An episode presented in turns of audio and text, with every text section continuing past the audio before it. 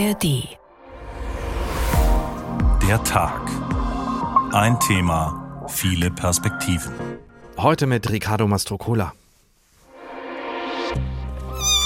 Das ist ähm, europäische Wildkatze, die war in einen Kamin gestürzt und kam dadurch ziemlich verrußt an, weil die Leute sie dann laut schreiend da gefunden hatten, natürlich ohne Mutter. Die Konflikte mit dem Waschbär ergeben sich immer dann, wenn der Waschbär in Siedlungen vorrückt. Es gibt Marder, einen Feldhasen oder auch wilde Großsittiche aus Wiesbaden. Es gibt äh, Belege, dass ähm, ganze Graureiherkolonien aufgegeben wurden, wenn da regelmäßig der Waschbär aufgetaucht ist, weil der hat überhaupt keine Hemmung, nachts in die Nester zu gehen. Der Wolf hat Hunger. Wir sind jetzt so weit, dass die Bevölkerung hier auf dem Land auch Angst hat. Wer hat Angst vorm bösen Wolf, der ja gar nicht per se böse ist, das wissen wir eigentlich längst. Der Wolf, aber auch die Wildkatze oder der Waschbär wollen einfach leben, überleben und brauchen was zu fressen, zum Beispiel Schafe oder Vogeleier. Der Wolf und die anderen sind wieder heimisch geworden in Deutschland und sie vermehren sich, aber der Mensch hat mittlerweile so viel Raum eingenommen, dass für wilde Tiere kaum mehr Platz ist. Was wir in Tierdokus gerne anschauen, was uns fasziniert und beeindruckt, das macht uns im wirklichen Leben offenbar Probleme. Deshalb stellen wir heute unter anderem die Fragen, wie viel Freiheit und Raum wir Tieren zugestehen wollen und ob wir grundsätzlich das richtige Verhältnis pflegen zu unseren Mitgeschöpfen. Wolf, Iltis, Waschbär, wie viel Wildnis wollen wir? So heißt der Tag heute, wie immer auch abrufbar in der App der ARD Audiothek. Wir zählen heute Schafe, reisen in den wilden Osten Deutschlands, wo die Wildnis sich noch oder wieder echt anfühlt, kümmern uns um Wildtiere in Hessen und schauen nachher noch vorbei in einem der kleinsten Nationalparks Deutschlands in den Kellerwald Edersee, wo es zwar keine Wölfe zu sehen gibt, aber sie sind da in Hessen. Ein paar Rudel sind es schon. Stefan Pommerenke. Die gute Nachricht gleich vorweg. Menschen wurden in Hessen bisher nicht von Wölfen angegriffen. Dafür aber viele Tiere. Im gerade abgelaufenen Untersuchungsjahr waren es 22 Übergriffe, die nachweislich von Wölfen ausgegangen sind. Die Folge über 60 tote Schafe, Lämmer oder Rinder. Die Zahlen haben sich im Vergleich zum Vorjahreszeitraum mehr als verdoppelt. Dabei waren sie vor drei Jahren noch rückläufig. Jos Hornung vom Wolfszentrum des Landes Hessen in Gießen. Grundsätzlich ist der Wolf ein Opportunist und er ist so Kulturfolger, das heißt, er ist extrem anpassungsfähig, er kommt mit uns Menschen in der Anwesenheit sehr gut klar.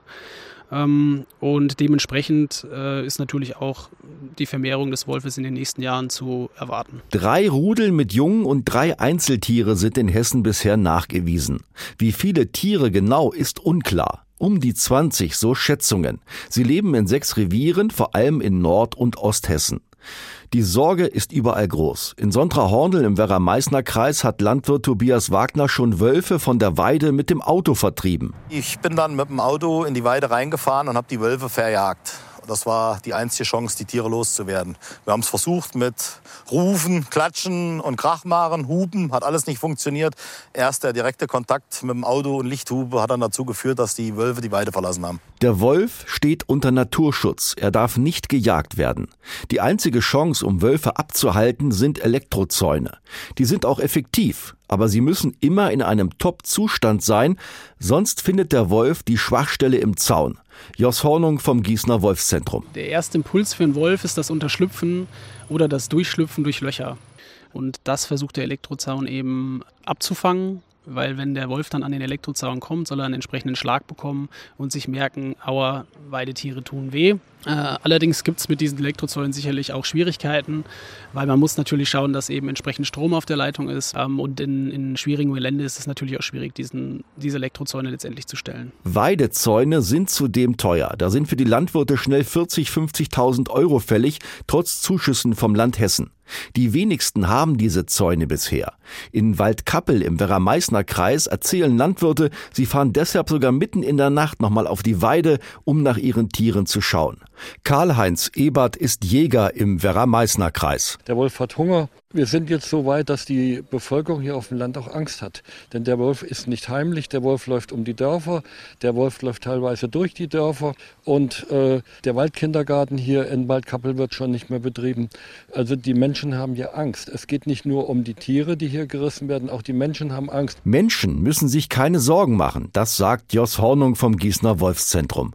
Die Wahrscheinlichkeit, von einem Wolf Wolf tatsächlich angegriffen zu werden, sei nicht größer als bei einem Wildschwein oder einem Fuchs. Das hätten auch internationale Studien belegt.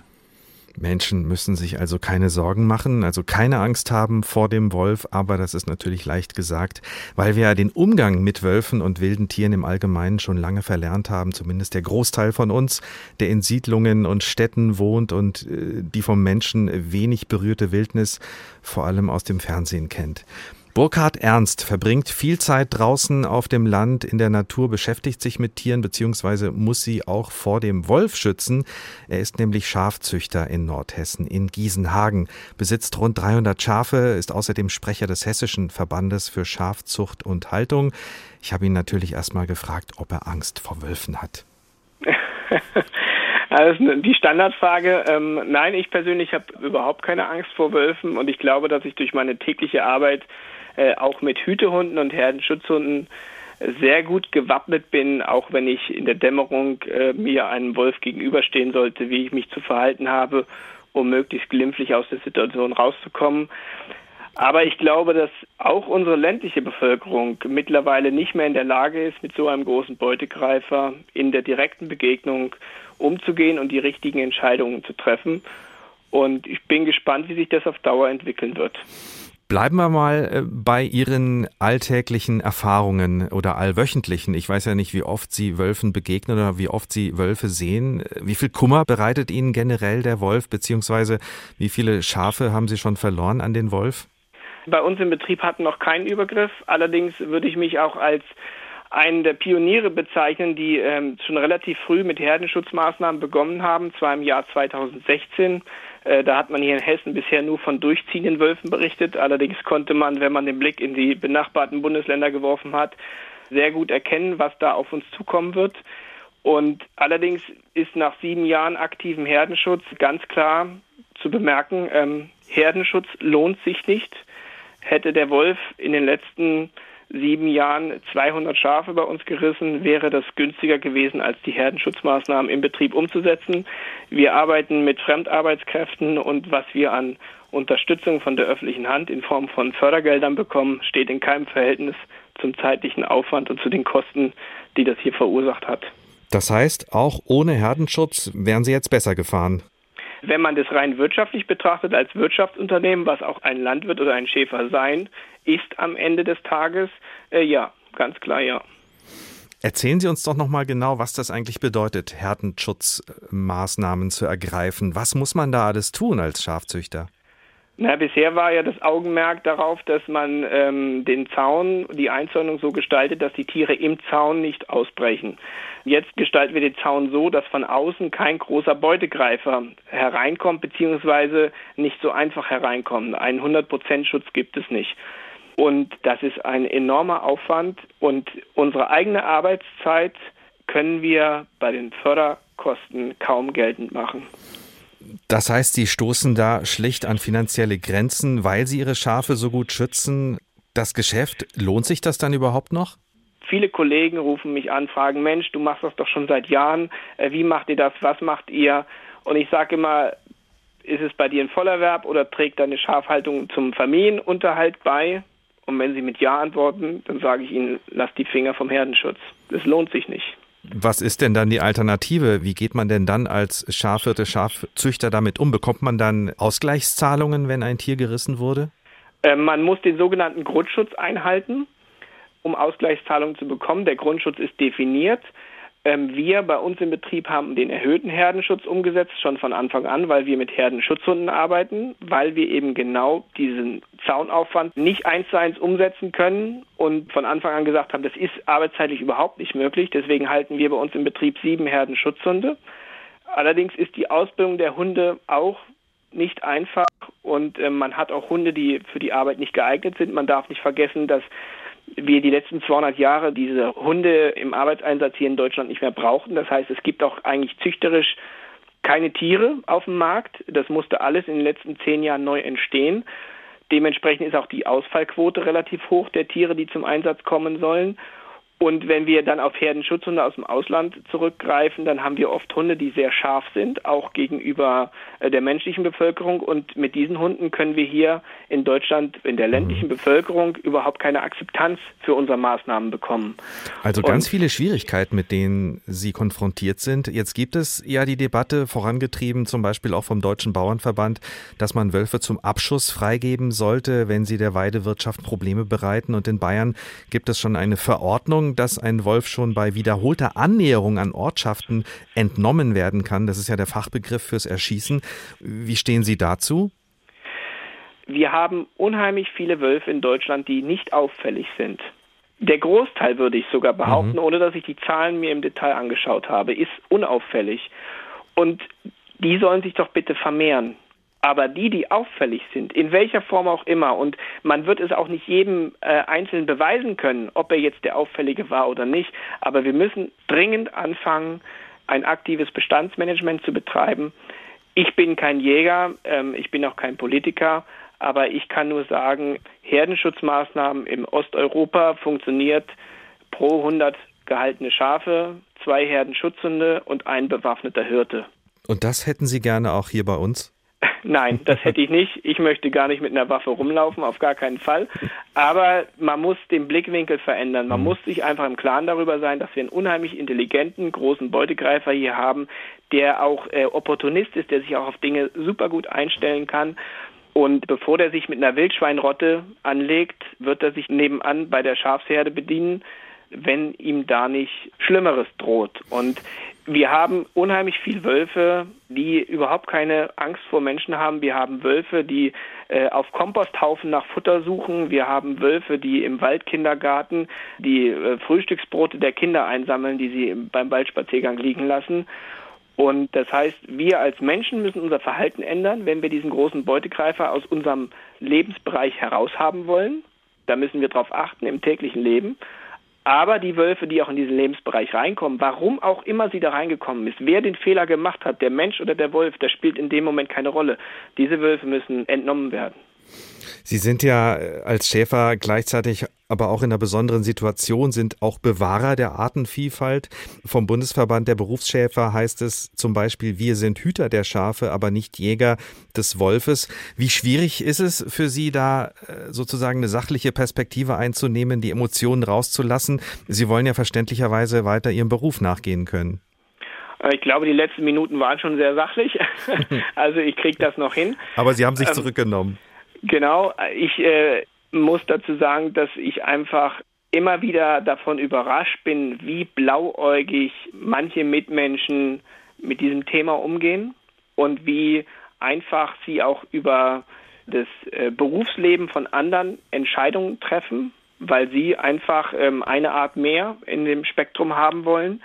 Die Anwesenheit dieser Art hier in Deutschland ist völlig berechtigt allerdings mit richtig harten Regeln, weil das ist kein Tier, mit dem man kuscheln kann. Unsere Tagfrage heute lautet, äh, die wir auch allen Gästen stellen, wie viel Wildnis können, wollen wir uns leisten? Das muss in erster Linie der Steuerzahler durch sein Wahlverhalten beantworten. Ich als Weidetierhalter kann nur sagen, die und die Leistung bringt die und die Kosten mit sich und die kann ich durch meine Tierhaltung nicht erlösen, also muss sie wer anders für mich erlösen. Und wenn das nicht geschieht, dann wird sich die Tierhaltung verändern. Und äh, das muss dann die Gesellschaft mittragen oder eben nicht mittragen. Und Sie haben vorhin gesagt, ähm, auch der Schäfer sorgt für unheimlich Artenvielfalt. Das ist so.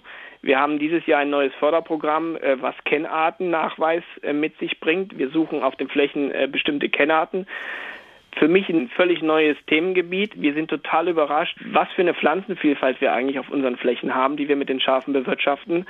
Wir bringen da, also wir bewirtschaften jetzt seit fast 15 Jahren diese Schäferei hier und wir würden das gerne aufrechterhalten, aber wenn ich die Abstriche wie in den letzten Jahren bei meiner Familie machen muss, bei meinem Einkommen machen muss, dann muss ich sagen, bin ich dazu nicht mehr länger bereit. Burkhard Ernst, Schafzüchter aus Nordhessen, der allerdings auch noch ein paar andere Standbeine hat. Unter anderem hält er auch Wasserbüffel für den Fall, dass er wirklich aufhört mit dem Schafverhalten, weil sich der Aufwand nicht lohnt. Nicht direkt wegen der Wölfe, sondern wegen der Schutzmaßnahmen, die ihn offenbar sehr viel Geld kosten. Wolf, Iltis, Waschbär, wie viel Wildnis wollen wir? Der Tag ein Thema, viele Perspektiven. Der Wolf hat kein gutes Image. Das hat er sich allerdings, das hat sich allerdings nicht der Wolf selbst, selbst hart erarbeitet, sondern der Mensch hat es ihm verpasst. Unser Verhältnis zum Wolf, dem wilden Tier, ist im Grunde zerrüttet. Denn wer Wolf sagt, denkt schnell das Wörtchen böse mit. Das haben wir doch als Kinder schon gelernt. Erinnert uns Thorsten Schweinhardt. Im Märchenbuch ist er eindeutig der Buhmann, der Wolf, pardon, der böse Wolf. Auch im Märchen von Rotkäppchen sind die Rollen klar verteilt. Der Wolf hat noch nichts gesagt oder getan, da wird er schon verurteilt. Wie nun Rotkäppchen in den Wald kam, begegnete ihm der Wolf. Rotkäppchen aber wusste nicht, was das für ein böses Tier war und fürchtete sich nicht vor ihm. Denken wir bei dem Wort Wolf zuerst an das reale, in seiner natürlichen Lebensweise bedrohte Tier oder ist da doch gleich dieses Bild vom grausamen, verschlagenen Raubtier, das kleine Kinder frisst? Aber Großmutter, was hast du für ein entsetzlich großes Maul, dass ich dich besser fressen kann? Kaum hatte der Wolf das gesagt, so tat er einen Satz aus dem Bette und verschlang das arme Rotkäppchen. Der Mythos vom bösen Wolf steckt tief im kollektiven Bewusstsein. In den Fabeln heißt der Wolf Isegrim. Fabeln wollen meist belehren und die Fabeltiere funktionieren wie eine Art Abkürzung, erklärt der Frankfurter Literaturwissenschaftler Roland Borgatz. Und zwar Abkürzungen, die den Vorteil haben, dass ich sie verstehe, selbst wenn ich keine Bildung habe. Ich weiß sofort, was eine Krähe auszeichnet. Ich weiß sofort, was einen Fuchs auszeichnet. Und ein Fabelwolf zeichnet eben aus, dass er böse und verschlagen ist. Kein Zweifel, der Wolf hat ein Imageproblem. Dabei war die Beziehung zwischen Mensch und Wolf nicht immer so belastet. Immerhin war der Wolf das erste Tier, das der Mensch zähmte. Als Hund wurde er einer unserer treuesten Begleiter. Nachdem der Mensch jedoch sesshaft wurde und Viehzucht betrieb, wurde der wildlebende Wolf zunehmend zur Bedrohung der Nutztiere. In der Bibel steht der Wolf dann schon für Satan, der in die Schafsherde der Gläubigen einbricht. In der Bergpredigt heißt es Seht euch vor, vor den falschen Propheten, die in Schafskleidern zu euch kommen, inwendig aber sind sie reißende Wölfe. Der Wolf symbolisiert Gewalttätigkeit und unkontrollierte Begierden, auch List und die Kunst, sich zu verstellen, sind Eigenschaften, die ihm zugeschrieben werden. Er repräsentiert die grausame Realität einer Welt voller Lüge und Gewalt, vor der Eltern ihre Kinder warnen, wie die Mutter Geiß im Märchen der Gebrüder Grimm, der Wolf und die sieben jungen Geißlein. Liebe Kinder, ich will hinaus in den Wald, seid auf eurer Hut vor dem Wolf, wenn er hereinkommt, so frisst er euch alle mit Haut und Haar. Der Bösewicht verstellt sich oft, aber an seiner rauen Stimme und an seinen schwarzen Füßen werdet ihr ihn gleich erkennen. Es sei denn, der heimtückische Wolf frisst Kreide für eine weichere Stimme und stäubt sich die Pfoten mit weißem Mehl ein. Als die Brüder Grimm ihre Märchen aufzeichneten, waren Wölfe allerdings schon fast überall ausgerottet. Die Angst vor dem bösen, ja dämonischen Tier sorgte dafür, dass sie erbarmungslos bejagt und getötet wurden. Zu dem fehlenden Verständnis von Natur und Artenschutz kam eine tief wurzelnde Urangst, die sich schon in frühesten Erzählungen findet. In der germanischen Mythologie ist es der Fenriswolf, der beim Weltuntergang Ragnarök die Sonne verschlingt. Gleichzeitig hat das Bild des Wolfs aber auch eine positive Seite. Es verkörpert Kraft und Ausdauer im Kampf. Viele Völker sehen Wölfe sogar als ihre Urahnen, erzählt der Symbolforscher Wolfgang Bauer. Die Rumänen beziehen sich ja gerne darauf, dass sie von Wölfen abstammen. Die Römer haben ihre Königssöhne, die von einer äh, Wölfin aufgezogen werden. Bei vielen Naturvölkern gilt der Wolf als starkes Totem. Und sollte man doch mal von einem Wolf gefressen werden, hat das auch sein Gutes. Der Bauch des Wolfs steht mythologisch nämlich für einen Ort der Wandlung und Wiedergeburt. Dann schnitt sie dem Ungetüm den Wanst auf, und kaum hatte sie einen Schnitt getan, so streckte schon ein Geißlein den Kopf heraus, und als sie weiterschnitt, so sprangen nacheinander alle Sechse heraus. Wenn es für die Geißlein ein gutes Ende nahm, wer weiß, vielleicht gelingt es uns ja auch noch, unser Verhältnis zum Wolf ins Positive zu wenden, ohne ihm den Bauch aufzuschlitzen. Ja, gelingt uns das, eine Form des Zusammenlebens zu finden mit dem wilden Tier, diesem Wolf? Das ist im Grunde auch die konkrete Übersetzung unserer heutigen Tagfrage, wie viel Wildnis wollen und können wir uns leisten? Und um einer Antwort näher zu kommen, wollen wir jetzt auch dem Wolf näher kommen, ihn besser kennenlernen, zusammen mit Axel Gumill, Zoologe und Fotograf und ein Wildnisreisender. Guten Tag. Hallo. Sie sind regelmäßig im Wilden Osten Deutschlands unterwegs, sind schon oft Wölfen in freier Wildbahn begegnet, haben tausende Fotos gemacht, unter anderem auch für Ihren Fotoband Deutschlands Wilder Osten. Äh, wie schwierig war es dort, die Wölfe überhaupt zu finden? Das war leider extrem schwierig. Also um für meine Bücher zu fotografieren, musste ich ja wirklich nah an Wölfe herankommen und die haben ja viel bessere Sinne als wir. Und die sind sehr erfahren, die sind sehr scheu nach meiner Erfahrung. Und ähm, mein größtes Problem bestand im Grunde darin, meine Anwesenheit zu verbergen. Und wenn die Wölfe mitbekommen hatten, dass ich da war, dann sind die verschwunden. Also ich habe die als sehr scheu und sehr vorsichtig kennengelernt. Stellt sich natürlich die Frage, wie haben Sie es dann überhaupt geschafft, Wölfe zu fotografieren, wenn sie immer abgehauen sind? Mit der Zeit, über die Zeit. Also ähm, wenn man durch so ein Buch durchblättert und da sind da die Wolfsbilder drin, denkt man, ich weiß gar nicht, was der hat, es sind auch schöne Bilder dabei, aber man sieht eben nicht diese ganzen Misserfolge, man sieht nicht, wie lange das gedauert hat. Ich war ja ganz oft äh, umsonst draußen. Die Wölfe waren nicht auf Fotodistanz, also sie waren sehr weit weg oder es war total dunkel. Und bis dann mal dieser Moment kommt, dass man sie wirklich auf eine vernünftige Distanz, auf im, im guten Licht hat, das äh, waren leider diese ganz, ganz seltenen Sternstunden. Was heißt vernünftige Distanz? Naja, also ich sag mal unter 100 Meter kann ich mhm. was damit anfangen. Also wenn das jetzt 500 Meter sind, dann ist schwierig. Dann ist es zu weit weg. Ja. Wie viel Geduld äh, haben Sie da gebraucht oder brauchen Sie? Dann haben Sie die Wölfe vor der Linse und dann warten Sie, dass was passiert oder reicht es schon überhaupt, das Bild zu haben? Naja, inzwischen bin ich natürlich ein bisschen anspruchsvoller geworden. Jetzt einzelne Wölfe, die habe ich inzwischen ganz gut. Ich will eigentlich inzwischen viel mehr Verhalten haben und das ist dann aber nochmal eine Nummer schwieriger. Im Nationalpark, ähm, es gibt ja Nationalparks, in denen man äh, Wölfe fotografieren kann. Äh, da gibt es schon viele Wolfsbilder. Aber so Verhalten, von dem Sie sprechen, was meinen Sie da genau? Ähm, Spielende. Nee. Wolfskinder. Naja, also ich finde es natürlich schön, wenn ich, das ist, sind ja soziale Tiere, äh, wenn ich da ein bisschen was von dem Familienleben mitbekomme, das finde ich total schön. Diese Nationalparkbilder, die sind im Grunde alle aus dem Bayerischen Wald, aus dem Gehege. Das hat mhm. also nichts mit freier Wildbahn zu tun. Ich versuche ja wild lebende Wölfe in freier Natur zu fotografieren. Das ist ja was ganz anderes. Also das ist ja viel, viel schwieriger.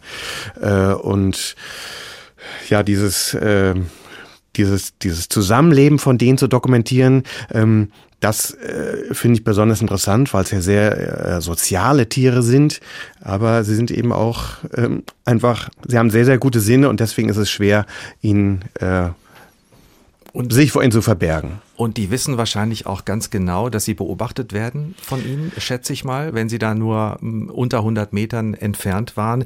Wie viel Mut äh, haben Sie dafür gebraucht? Wir haben ja viel gehört schon in der Sendung von der Angst, die wir Menschen vor den Wölfen haben. Wie vorsichtig sind Sie da beim Heranpirschen auch aus diesem Grund? Ich bin extrem vorsichtig, aber eigentlich wissen die Tiere gar nicht, dass ich da bin. Das ist meine Strategie. Meine Strategie ist, ich bin nicht da. Also ich verberge mich. Ich bin, ich habe so einen lustigen Anzug an, so dass ich dann halt mit der mit dem Hintergrund verschmelze. Äh, ich bin ruhig, habe auch eine Kamera, die keine Geräusche gemacht und äh, ich achte auf den Wind. Sie haben Gegenwind dann. Ich muss aufpassen, dass die Wölfe nicht, nicht, mich nicht mitbekommen. Und das ist eigentlich, das ist eigentlich der Punkt dabei. Das heißt, diese Urangst, von der immer die Rede ist, die die Menschen vor dem Wolf haben, die spüren sie gar nicht, die ist gar nicht da.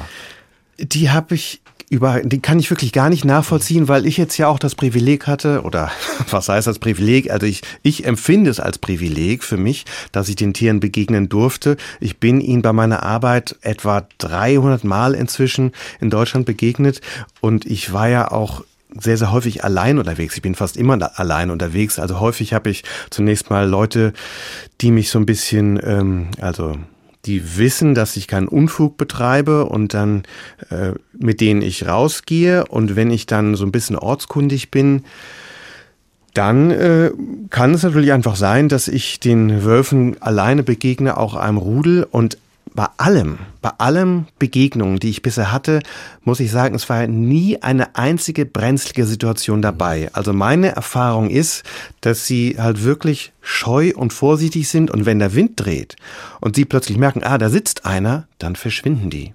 Dann sind sie weg. Dann sind sie weg. Ja. Also ich meine, das ist bei Schafen natürlich was anderes aber ich bin ja auch ein Mensch und insofern interessieren die sich natürlich nicht für mich per se, sondern sie interessieren sich natürlich für sowas wie Schafe oder, oder äh, Wildtiere, die sich ja bevorzugt reißen.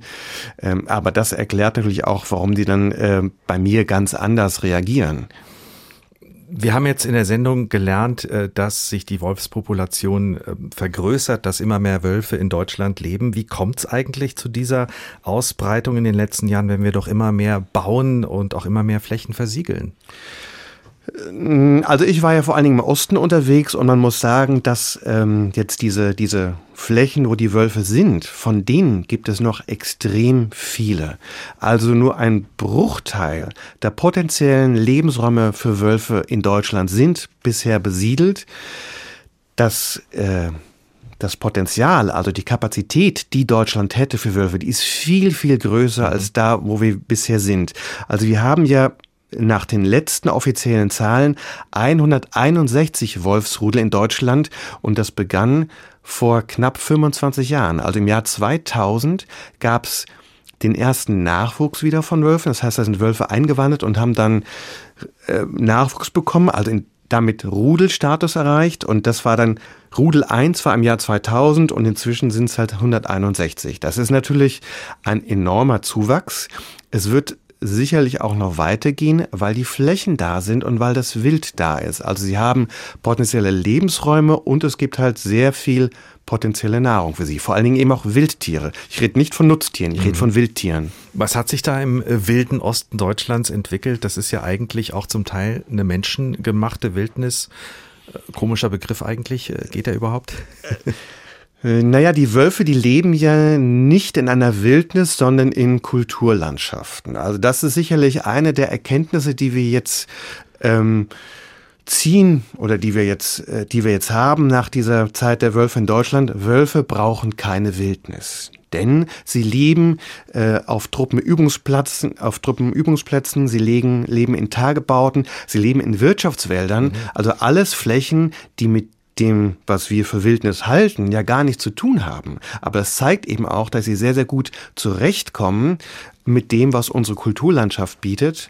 Äh, und äh, das ist wirklich der, ihre Anwesenheit und der, der ähm, Zuwachs an Tieren ist der Beweis dafür, dass das funktioniert. Wölfe brauchen keine Wildnis, ein Satz, den wir uns merken können. Wie geht man in den Regionen, die Sie beschreiben, mit dem Wolf um? Er ist ja durchaus auch ein Werbeträger für den Tourismus als Zeichen für unberührte Natur. Gleichzeitig will man ja die Angst der Menschen vor dem Tier auch nicht überstrapazieren. Wie läuft das da in äh, Sachsen, wo Sie waren, in der Lausitz? Also es gibt tatsächlich dort lokale Anbieter, die auch Touren zu Wölfen anbieten, äh, was jetzt nicht immer bedeutet, dass man welche sieht. Also, äh, aber das ist tatsächlich schon ein Faktor im Tourismus, äh, dass man dann rausgehen kann und sucht dann halt nach, nach Pferden Gärten, man sieht da irgendwie mal eine Wolfslosung, man hört, hört sie heulen und wenn man ganz viel Glück hat, dann sieht man auch Wölfe und da gibt es also eine wachsende Gemeinde von, von Leuten, die sich dafür interessieren und das ist halt im Osten am einfachsten, weil dort die Dichten so hoch sind. Also da gibt es ja wirklich Bereiche, da ist die maximale Wolfsdichte äh, erreicht. Das bedeutet also ein Revier grenzt ans andere und dort gibt es an paar Stellen Chancen zumindest, mhm. dass man mal welche sehen kann, wenn auch meistens auf große Distanz. In Bayern wird gerade gestritten, weil der Wolf Weidetiere reißt. Man müsse sich entscheiden zwischen dem Wolf äh, und der Bergweide, heißt es da von der Landesregierung. Das ist ja ein klares Entweder-Oder. Äh, Sie sehen das vermutlich ein bisschen anders. Wie kriegen wir denn aus Ihrer Sicht ein ordentliches Zusammenleben hin zwischen Menschen und wilden Tieren, ganz besonders mit dem Wolf? Äh, Also ganz wichtig ist natürlich der präventive Herdenschutz. Es gab ja vorhin schon einen Beitrag dazu von, von einem äh, Praktiker. Und äh, was ich kennengelernt habe bei meiner Arbeit, vor allen Dingen im Osten Deutschlands, ist, dass gerade die professionellen Schäfer eigentlich sehr, sehr gut mit den Wölfen klarkommen, wenn sie den Herdenschutz betreiben. Aber es ist natürlich auch völlig richtig, äh, dass es immer wieder zu Übergriffen kommt. Das will natürlich niemand. Äh, und deswegen ist dieser, dieser Herdenschutz wichtig. Er hat sich aber auch in vielen Gegenden wirklich bewährt. Also dass man mit, mit Herdenschutzhunden und äh, den entsprechenden Zäunen wirklich viel erreichen kann. Und diesen Weg muss man natürlich weiter beschreiten. Und da ist es natürlich auch wichtig, dass das gefördert wird. Also dass auch praktisch die Arbeitszeit, mhm. und das ist ein Mehraufwand, den die Schäfer haben, dass das, das sollte man wirklich in die Bilanz mit reinnehmen, ähm, damit auch die Bereitschaft äh, bestehen bleibt, ähm, diese, dieser Nachbarschaft mhm. hinzubekommen. Wir haben gehört, dass der Schafzüchter Burkhard Ernst in Nordhessen damit durchaus Schwierigkeiten hat mit der Finanzierung. Unsere Tagfrage äh, lautet heute, wie viel Wildnis wollen wir? Ihnen würde ich die Frage mit vielleicht mit einer kleinen Variation stellen, wie viel Wildnis brauchen wir und wie viel Raum sollten wir den Tieren geben? Also, äh, wenn man sich jetzt Wildnis als Fläche ansieht, dann stehen wir unheimlich schlecht da.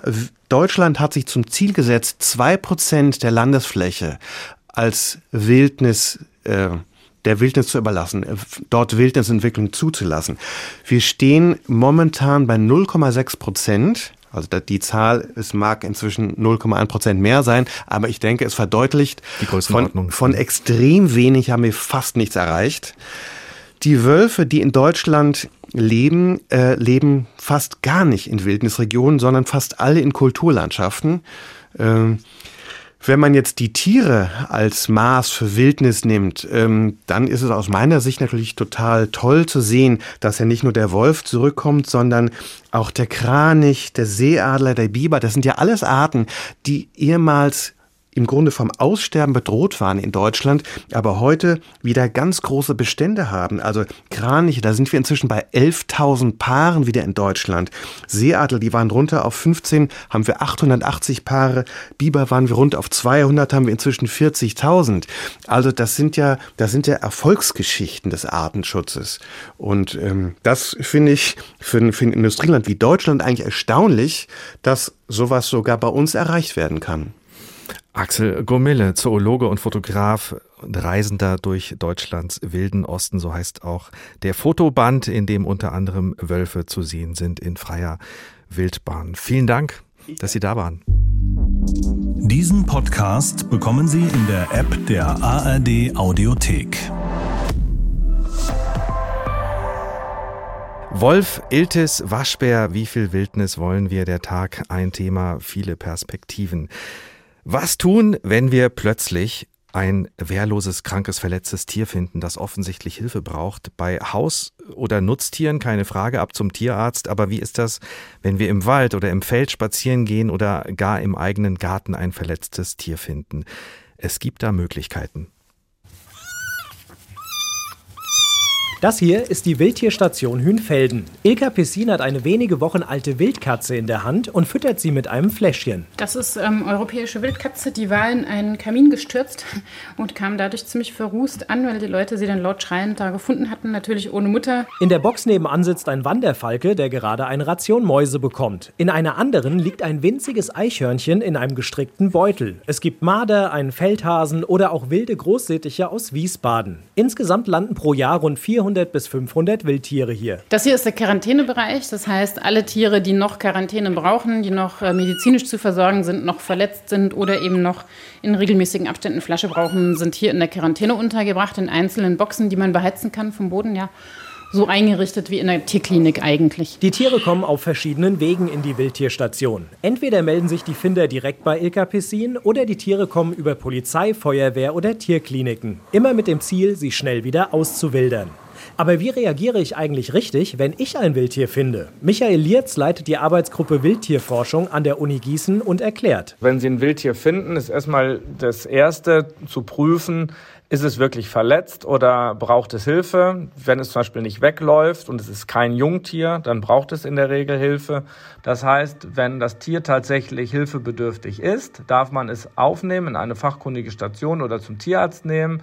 Aber es muss immer das Ziel sein, dass es später auch wieder in die Wildbahn entlassen werden kann. Wer sich unsicher ist, wie er reagieren soll, kann natürlich auch immer Polizei oder Feuerwehr anrufen. Die helfen in der Regel gerne weiter und kennen die staatlich anerkannten Wildtierstationen in der Umgebung. Außerdem informieren sie die zuständige Jagdaufsicht. Und wie viele Tiere werden dann am Ende eigentlich erfolgreich ausgewildert? Wenn man die Zahlen in der Literatur oder unsere eigenen Zahlen sieht, werden ungefähr 50 Prozent der Tiere wieder ausgewildert. Also bei Vögeln gibt es ein bisschen mehr drüber als bei Säugetieren. Das heißt aber nicht, dass die Auswilderung erfolgreich ist. Es gibt so gut wie keine Zahlen über erfolgreiche Auswilderung, weil die Tiere nach der Auswilderung nicht überwacht werden. Also man kann jetzt Auswilderung nicht gleich mit Erfolg gleichsetzen. Wer hilft, dem droht auch keine Strafe. Nur wer ein Wildtier gezielt aus der Natur entreißt, um es zum Beispiel zu Hause zu halten, macht sich strafbar. In anderen Bundesländern wie Niedersachsen wird der Wildtierschutz staatlich gefördert, sagt Lierz. Das fehle in Hessen. Und das sieht auch Ilka Pissin von der Wildtierstation Hünfelden so. Hessen gibt für seine Wildtiere gar nichts. Wir sind ausschließlich auf Spenden angewiesen und wir haben Kosten von 25.000 bis 30.000 Euro im Jahr. Gerade artgerechtes Futter, er frisst jetzt hier eine von vielen Mäusen, die er am Tag frisst. Eine Maus kostet äh, so 70 bis 75 Cent für den Rabatt, den wir bekommen bei dem Lieferanten. Und äh, wir haben Tage, meistens sogar am Tage, gerade wenn viele Wildkatzen da sind, da sind 100 Mäuse am Tag nichts. Mäuse als Fraß, damit andere Tiere überleben können. Tierweltrealität. Die haben wir eigentlich überall um uns herum. Überall ist ja ein Stück Wildnis, auch im Garten und hinterm Haus, im Feld, im Wald, auch wenn der Mensch die Umgebung längst verändert hat und viel Wildes aus der Wildnis mittlerweile verschwunden ist. Michael Pees ist Professor an der Tierärztlichen Hochschule Hannover. Guten Tag. Ja, guten Abend.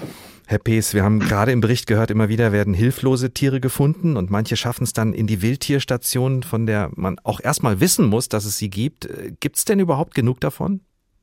Nein, definitiv nicht. Also man kann schon froh sein, wenn man irgendwie in erreichbarer Nähe einer Wildtierstation ist. Und dann ist es natürlich auch so, dass gerade jahreszeitlich bedingt diese Stationen eine unglaubliche Arbeitsbelastung haben, die die dann personell auch kaum noch stemmen können.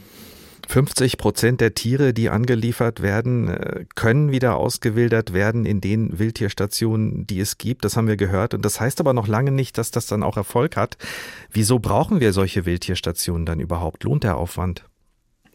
Ja, das ist die Frage, aus welcher Sicht. Wenn wir uns um den Artenschutzgedanken ähm, kümmern, dann ist das natürlich eine schwierige Frage, weil die meisten Tiere, die gefunden werden, natürlich nicht unbedingt ähm, für den Arterhalt zwingend der Natur wieder zugeführt werden müssen. Wir haben das mal bei uns in der Klinik ausgerechnet, dass nur knapp fünf Prozent der Tiere, die uns zu uns kommen, wirklich ähm, streng geschützt und vom Aussterben bedroht sind.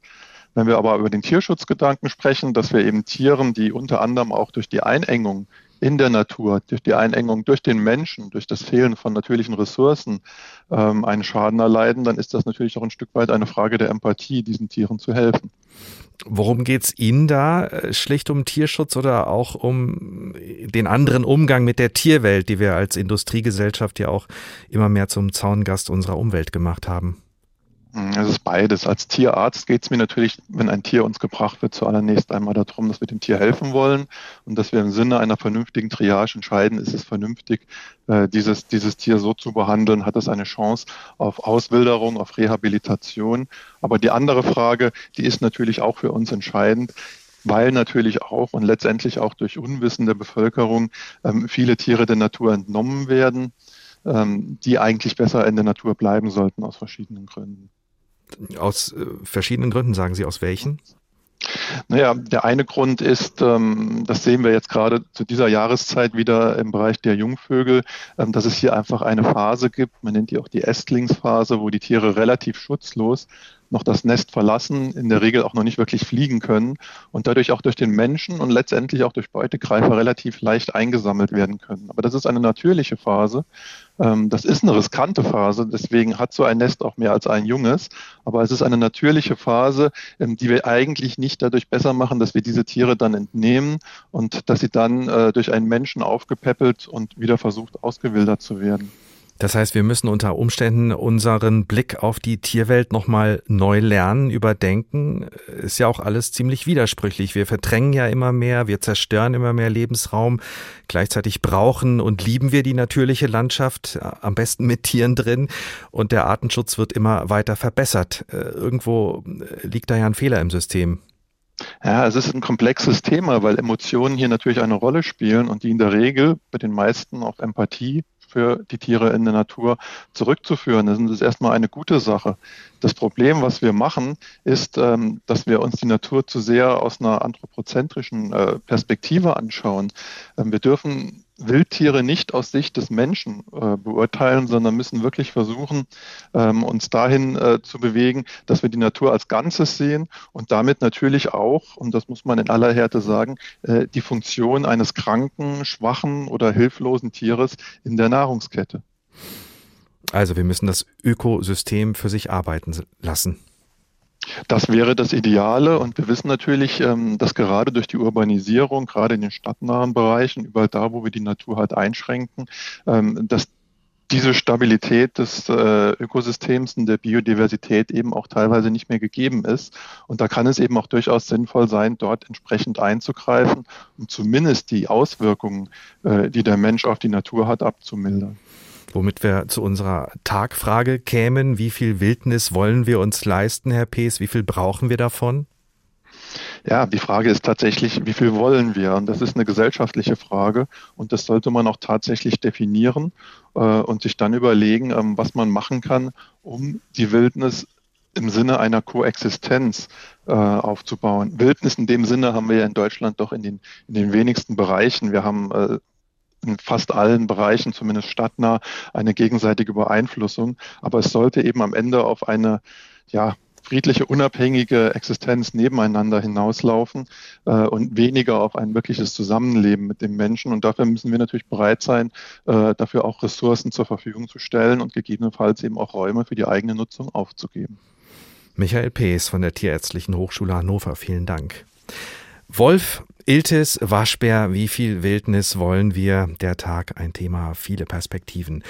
Jetzt geht's direkt in den schönen Odenwald, denn dort hat sich ein wildes Tierchen breit gemacht, das sich eigentlich schon im ganzen Bundesland ziemlich wohl fühlt, aber wie Sie sich denken können, gleichzeitig für Ärger sorgt, was man auf dem ersten, auf den ersten Blick gar nicht vermuten würde. Mit ihrem flauschigen Fell, den Ringen um die Augen und den kleinen Pfötchen sind Waschbären ja eigentlich ziemlich putzige Tiere.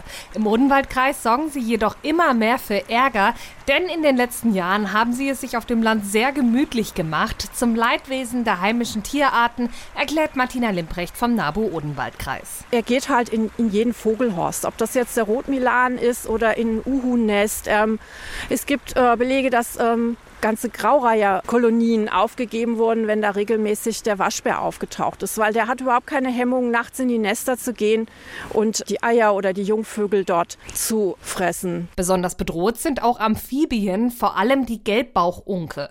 Diese Frosch-Lurchart zählt zu den bedrohten Tierarten und ist für den Waschbär ein echter Leckerbissen. Wir haben nur noch eine Population hier im Odenwald.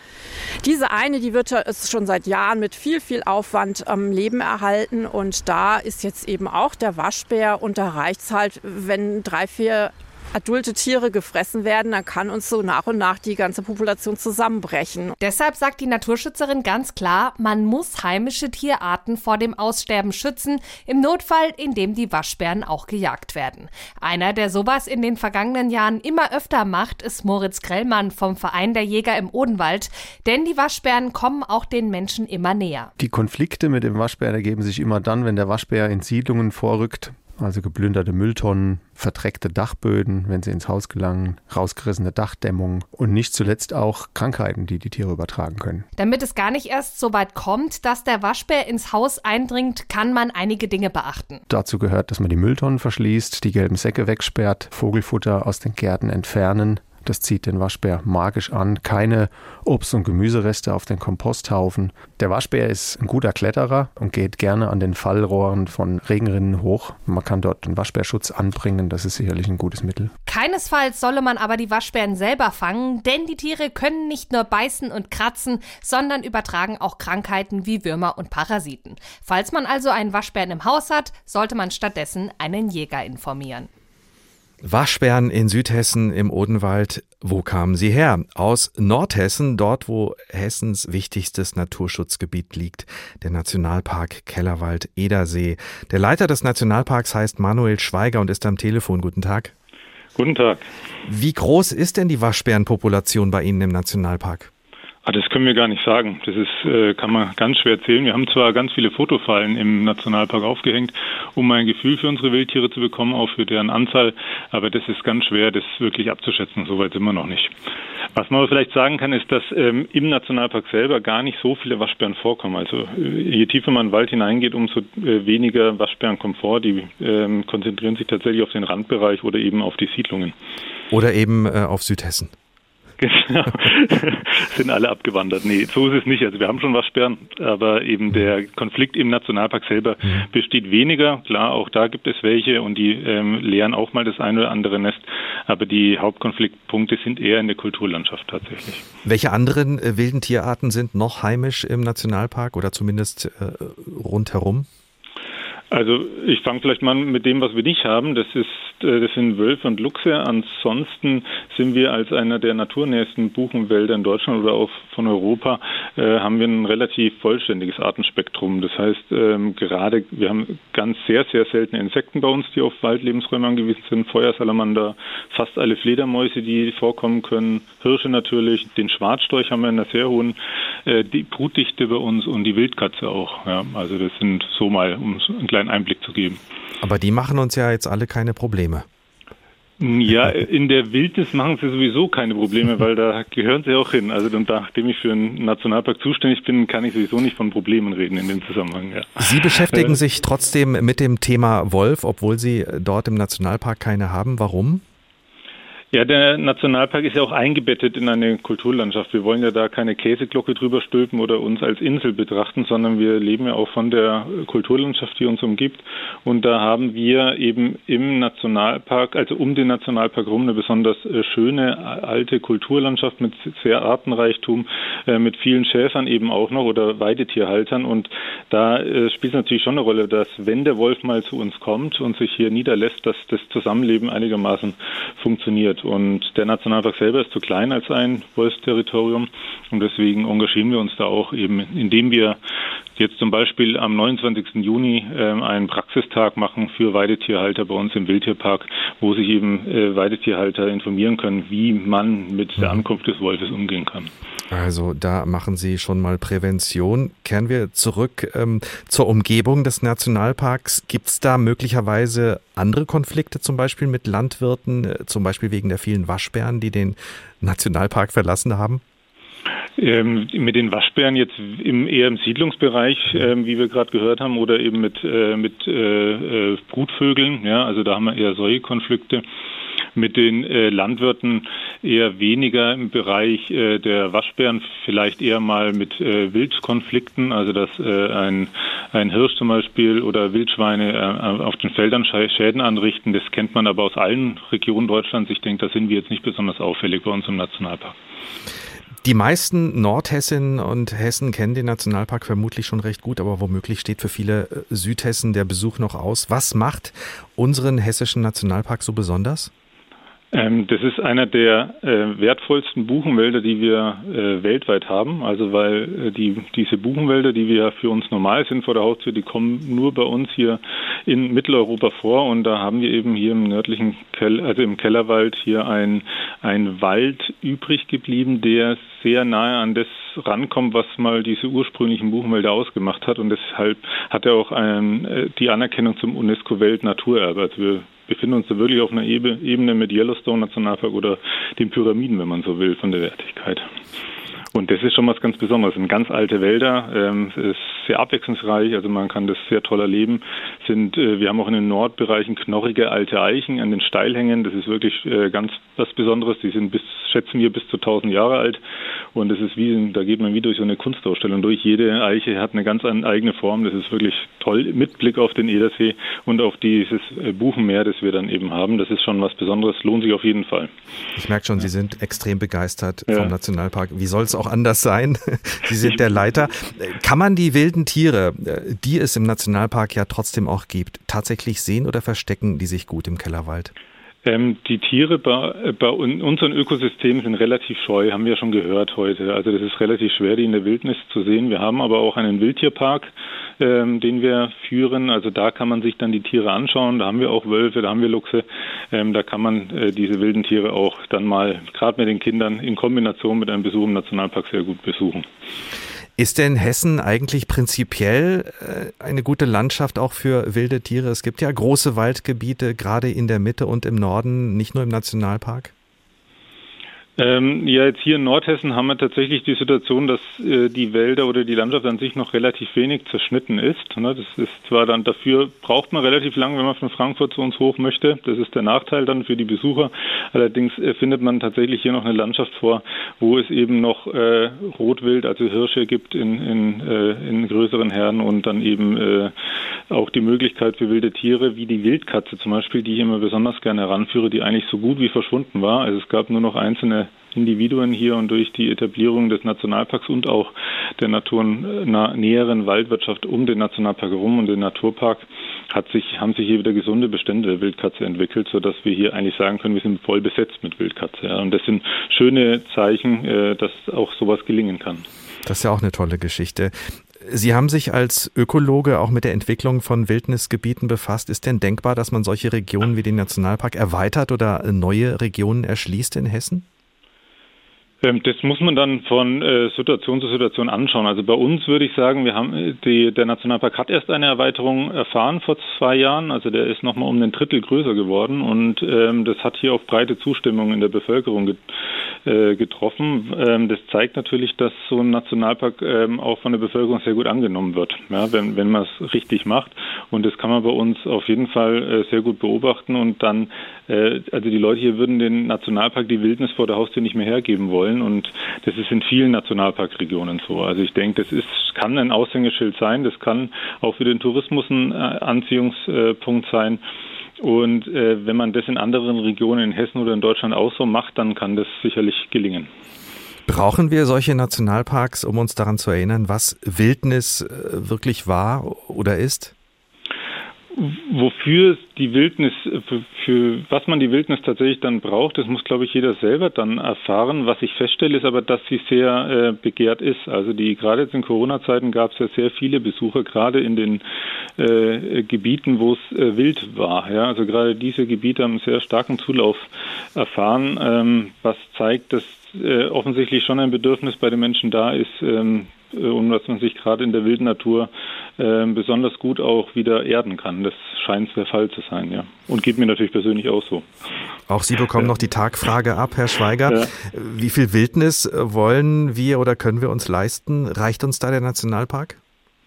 Also wie gesagt, hier in der Region äh, ist sind wir mit dem Nationalpark sehr gut aufgestellt. Hier stelle ich mir weniger die, die Flächenfrage, also wie viel Fläche mehr, sondern eher, wie, wie können wir diesen Nationalpark, der so ungemein wertvoll ist, noch besser schützen. Also so, dass wir hier wirklich, dass bei uns wirklich Natur Natur sein darf und äh, Beeinträchtigungen möglichst von ihm ferngehalten werden. Also das ist tatsächlich bei mir eher eine qualitative Frage, die ich mir jetzt momentan stelle. Davor war ich natürlich äh, Deutschland oder europaweit dafür äh, im Einsatz, mehr Wildnisgebiete äh, zu schaffen. Jetzt äh, konzentriere ich mich auf die Wildnis vor meiner Haustür.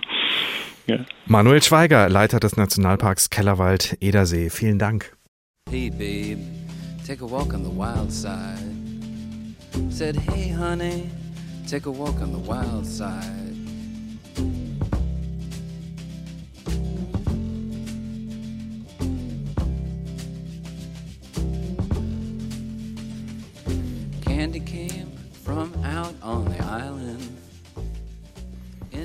Take a Walk on the Wild Side von Lou Reed passt zum Spaziergang durch den Nationalpark, auch wenn die Kenner und Kennerinnen unter Ihnen genau wissen, dass es in dem Song eigentlich um ganz andere wilde Seiten des menschlichen Lebens geht, aber das besprechen wir dann mal in einer anderen Sendung.